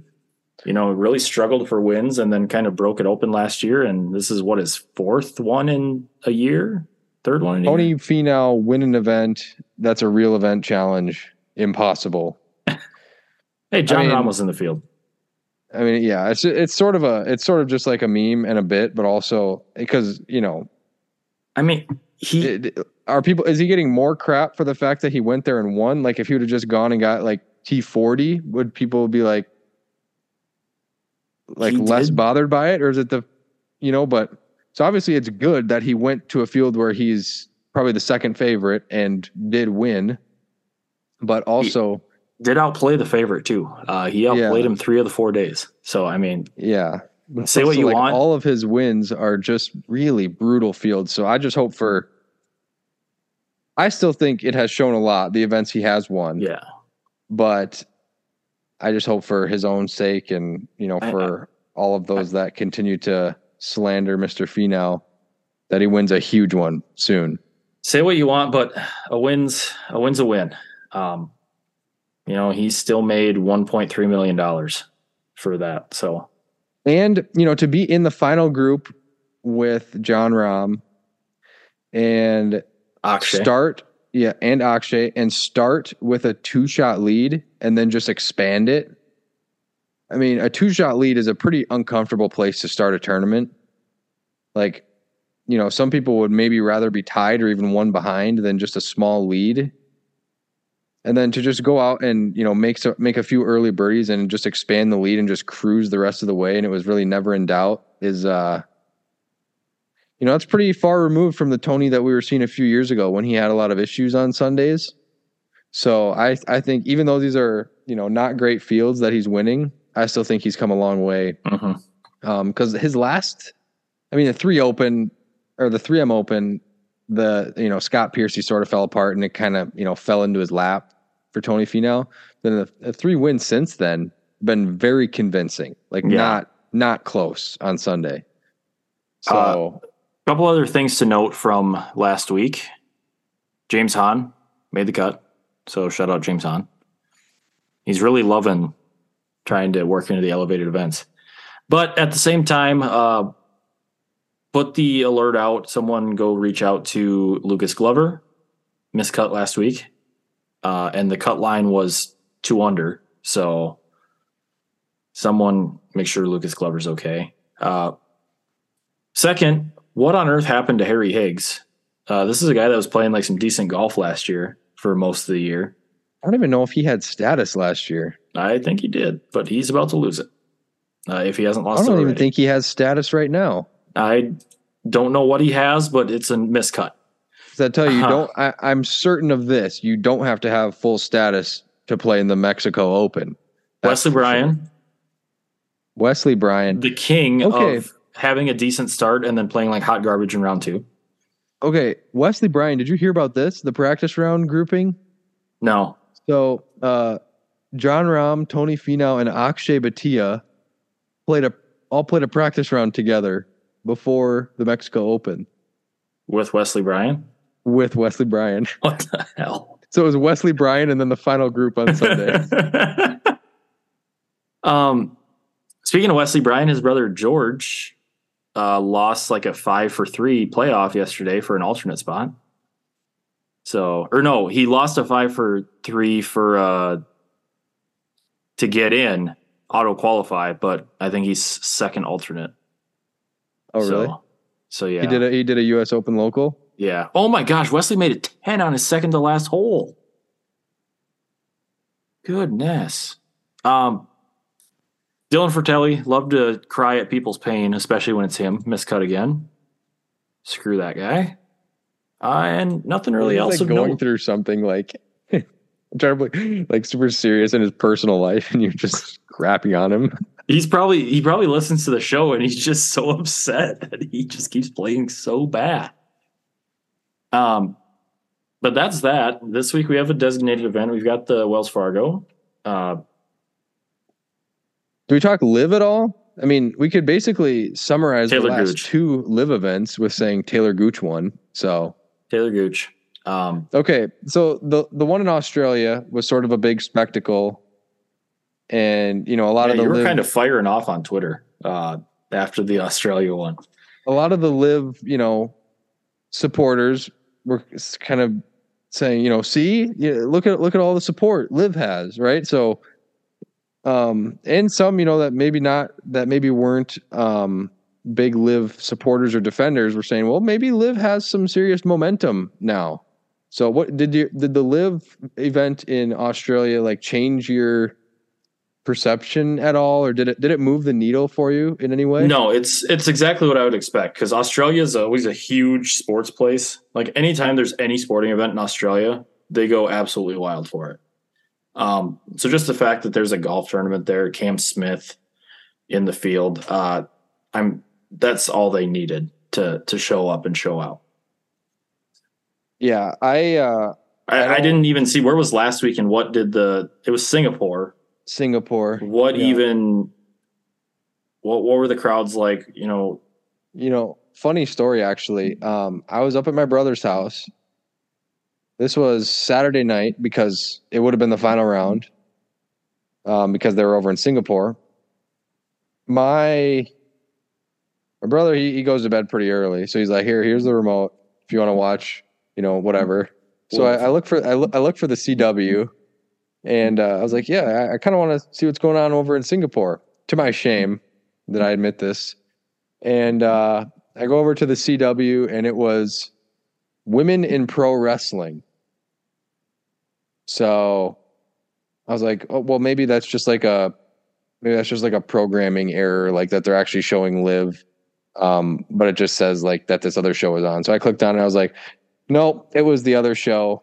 So it was about uh, basically the women of WWE. so LIV wasn't even on the CW. No, it was on tape delay. So they showed it Sunday afternoon. Apparently, I didn't watch it, but apparently they showed it Sunday afternoon on tape delay. Which, I mean, I haven't seen like a ratings report, but you know, sort of word going around is that absolutely nobody watched the Yeah. Singapore event. And you know, I, I'm all for.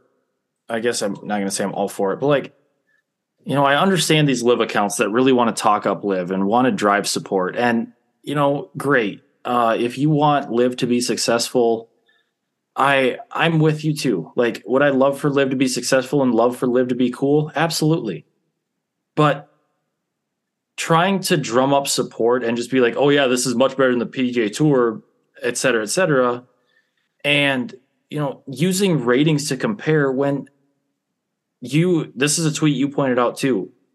They're not going up against strong fields. You know, the last two LIV events were back to back weeks, and it was right after the Masters and another designated event. And so you're going up against the Zurich Classic, which is a team event that honestly I don't think anybody really even cares about. I don't know and then why the that's Mexico an Open. event. Like yeah. and then you're going to act like, oh yeah, well, look at look at this crowd we had. Yeah, nobody gave a flying crap about either of those tour events. And now LIV is probably off again until after the U.S. Open, uh, when we have the next terrible Actually, they're playing in PGA Tour event. Um, I, I think they're playing in Tulsa next week, opposite the AT and T Byron Nelson. Oh, great! Another strong field. So it'll be the it'll be probably one of the stronger ones Probably they've gone against. One of the the bigger ones. Um, I want to look at their schedule here. So Tulsa, May 12th through the 14th. Then it's not until May 26th. I want to line this up with the PGA Tour schedule. So the Byron, Byron Nelson is that Colonial?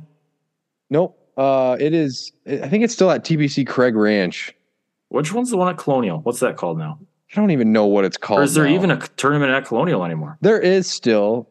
It used to be the Crowne Plaza, then it was the Dean and DeLuca, and then Oh, it was just the. Here it is. Uh, then the next time that they are going, it's after the PGA, and they're going up against the Charles Schwab, which is the Charles Colonial Schwab. tournament. Okay, so going up Um, against the, the Byron Nelson and Colonial might be. I don't know. We'll see. Then we're looking at? June 30th through July 2nd. The Rocket Mortgage. Of course. Are they going to target the John Deere here too? July 7th Also- through the 9th. The John Deere. Are they going to target the 3M? Um, they probably will here.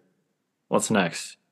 August 4th through the 6th is the next one. So I'm not thinking that's going to be 3M. Wow, look how much respect they have. No, for the it's uh, 3M. instead it's the Wyndham. So they got some respect for the the 3M. yeah, wow. They'll go up against the Colonial, but they won't go up against And then TPC it's- Twin Cities. Then it's a week later, and it's the first round of the playoffs at FedEx St. Jude.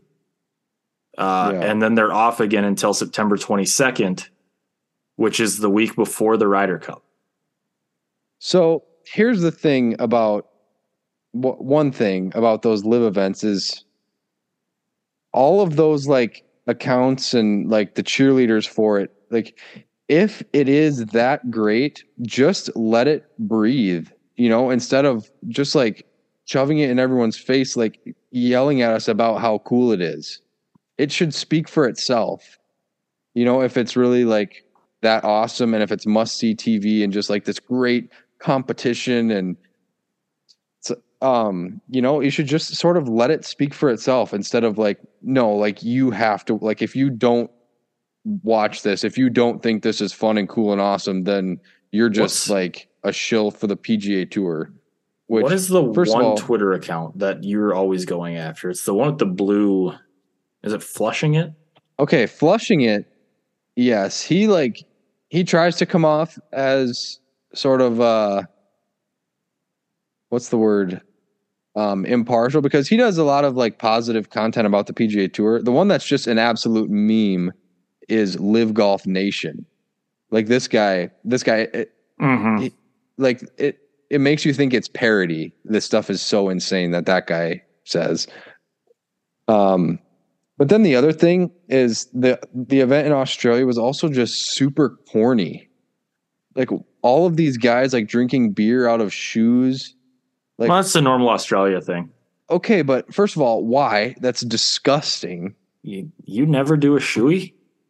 and you know how they were trying to make that whole basically the 16th at TPC Scottsdale all over again Yeah, but, But- it was like obnoxious. okay there's that They're And bumping music, like literally bumping music. the in the first round, what, a guy hit it to like six feet, and they threw their beers on the hole. Oh Did you God, see that? Yeah. yeah. So it's like oh, they probably wouldn't have done that if they had known Chase Koepka, Chase I'm him Koepka, was going to you know get the hole in one later in the week. But just like the fact that this guy hits, you know, obviously it was a really good shot, but it's to like six feet, and these guys are throwing their beers. It's like okay, what are we doing here? Like that's just everyone's trying too hard. Yeah. So, Um, and apparently when Chase Koepka got his hole in one, all he was just going around screaming, "I'm him." So, and I think he proceeded to finish 47th in Singapore. I think I proceed to hate that guy. You know, I thought Brooks Koepka was kind of a, a D bag. I think that Chase Koepka is I mean, one, he's riding off his brother's coattails. Probably the only reason he has a spot in LIV is because his brother is in LIV. What do you mean? Probably the only reason he's on LIV. Like Does anybody at a all A lot of people probably didn't even Chase know that Koepka he is? had a If- brother who played professional golf. If they didn't watch the Zurich Classic or LIV, Has he done anything in golf to where if Brooks didn't exist, anybody would know who Chase Koepka is? no. No, he's Brooks's brother. Which, Oh, like, yes. hey, I mean, he's a he's a he's a decent golfer. I mean, he's like he can shoot, uh, he he can shoot decent scores, but like the fact that he's on LIV, everyone, you know. I was listening to the Shotgun Start. Shout out Shotgun Start. Uh, Andy and uh, he had Shane Bacon on, and they were doing NBA comparisons with golfers, and they did uh, Chase Koepka and Thanasis Antetokounmpo which Literally. is pretty funny. It was like everyone knows why they're there. Um, speaking of the NBA, probably going to watch uh, Lakers Warriors. Is that tonight? That's going on right now. No. Uh, who is who's currently Um, up? I will turn the volume down and pull it up here. Uh, Lakers are up by one. It's second quarter. It's 42 41. Um, I know you're kind of a, a Warriors guy. What are your thoughts on this whole Jordan Poole situation? I don't follow it closely enough. I know everyone's like absolutely roasting him. Um, I haven't watched much of it to actually see what he's doing Like to The- to get all this hate.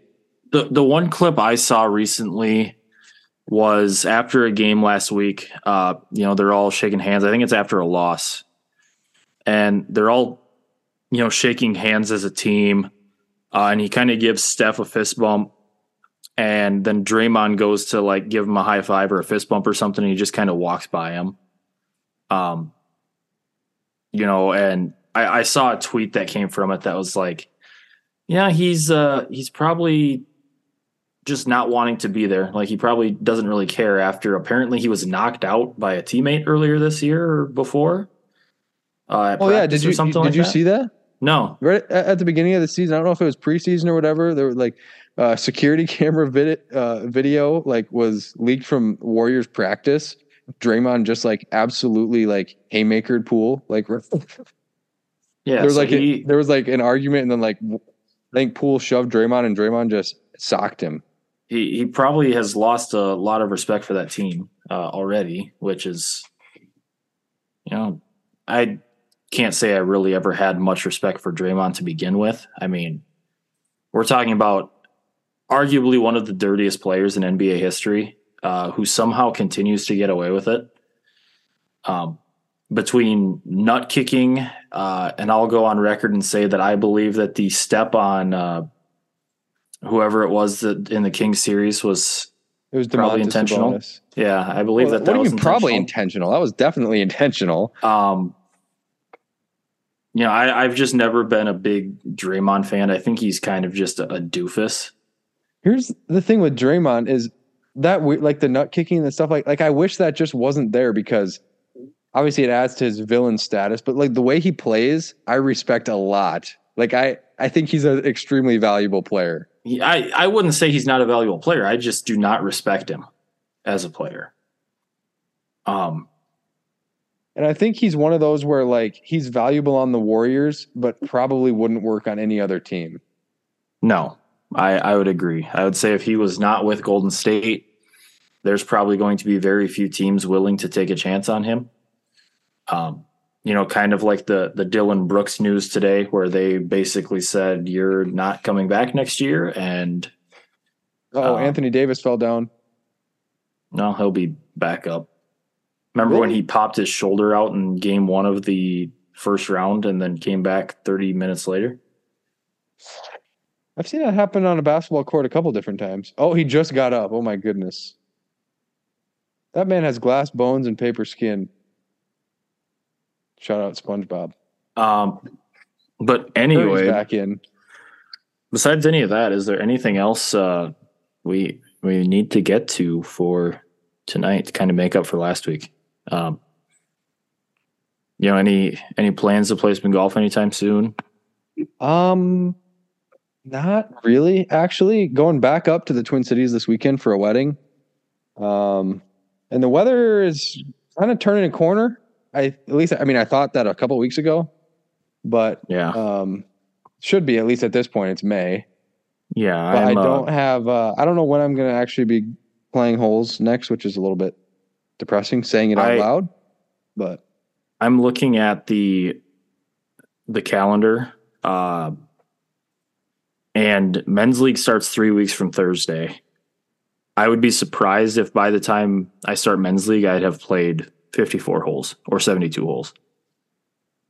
yeah, Uh, you know, this weekend is my fiance's brother's graduation or fiance's brother's girlfriend's graduation. oh, From college. Okay, So we're we're going up to to Aberdeen for that, and then next weekend is graduation uh, where I teach. So I will be going to that, uh, and then the week after that, I think we have something else going on, and so that will be a a busy week. And then the week after that, school is finally out, and men's league starts. So it's I don't necessarily have a lot of time to play golf anytime coming up. So yeah, that'll be interesting. And then, you know, we have the two man in just about a month and a half, and it's not looking like I'll have a lot of uh, reps to go off of by then. So really, I'm just going to start bringing my clubs with me to practice and using kids' practice time as my practice time. yeah. Honestly, I would. Okay, this game is getting awesome. What? It's just back is and forth. There's a, a couple minutes from halftime. Oh, I'll turn it on for the fourth quarter. That's how basketball games are for me. The first three quarters really don't matter.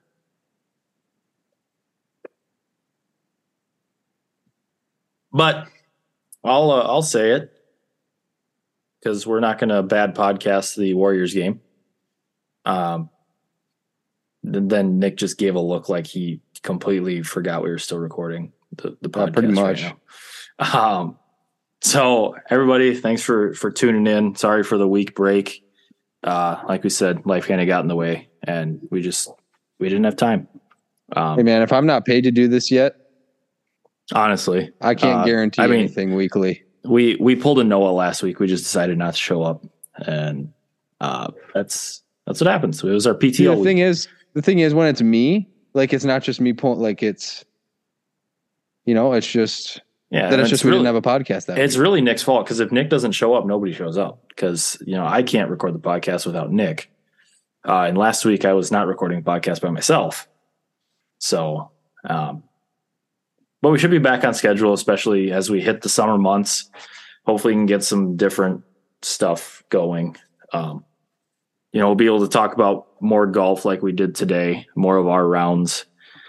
Um, and you know, we'll get some Maybe I'll record a what's in the bag this week and we can post I was that. just, I was just thinking that we got to do uh what's in the bags if if we're getting those finalized. yeah, because I actually have mine's my, never well, final, actually, but- mine's not final because I'm going to get fit for irons. So Does we anyone can do my a what's in the bag now, and then my what's in the bag once the irons come. That's actually a anyone great wants idea. a putter for a reasonable price. I just had a What's a genius idea? idea. We I'll do my what's in the bag now, and then maybe we'll record my fitting. And we'll post that, and then we'll do a video on my new irons. Well, good luck recording that. I don't know exactly how you would, but if you find out a way, What do you mean? Good luck recording it. Well, what do you mean? Are you still? You're just gonna like set up your camera or what? Yeah, that's a good point. We don't really have the editing crew to uh to do that. I was thinking you show up and you record it and then we go get pizza afterwards. Oh, all right. Well, do you have a date? Do you figure out when you're doing that yet? No, because like I said, I'm busy about every weekend and from here until the next Chinese New Year. So I'll be lucky to find a weekend that I'm free. Yeah, that's kind of how it goes. So I, I'm borderline about to call the place here in town and see if I can just get in there and get fit here. But we'll Yeah. see. Yeah. Well, Thanks for we'll see in. how it shakes out. Yeah, I definitely think what's in the bags would be fun. Yeah, for sure. We'll have to get those going this week. Um, Well, that sounds good. yeah. Thanks everyone for tuning in. It's uh, been episode 29, right? 20, 30. 29, 30, 30, episode 30. Uh, Episode of the Bogey Train podcast. Our Steph Curry episode as I'm watching him. As always, uh, stay on the Bogey Train unless you're playing a U.S. Open qualifier in the next few weeks. Yeah, there you go. Thanks for listening. I just got stuck in a bogey train.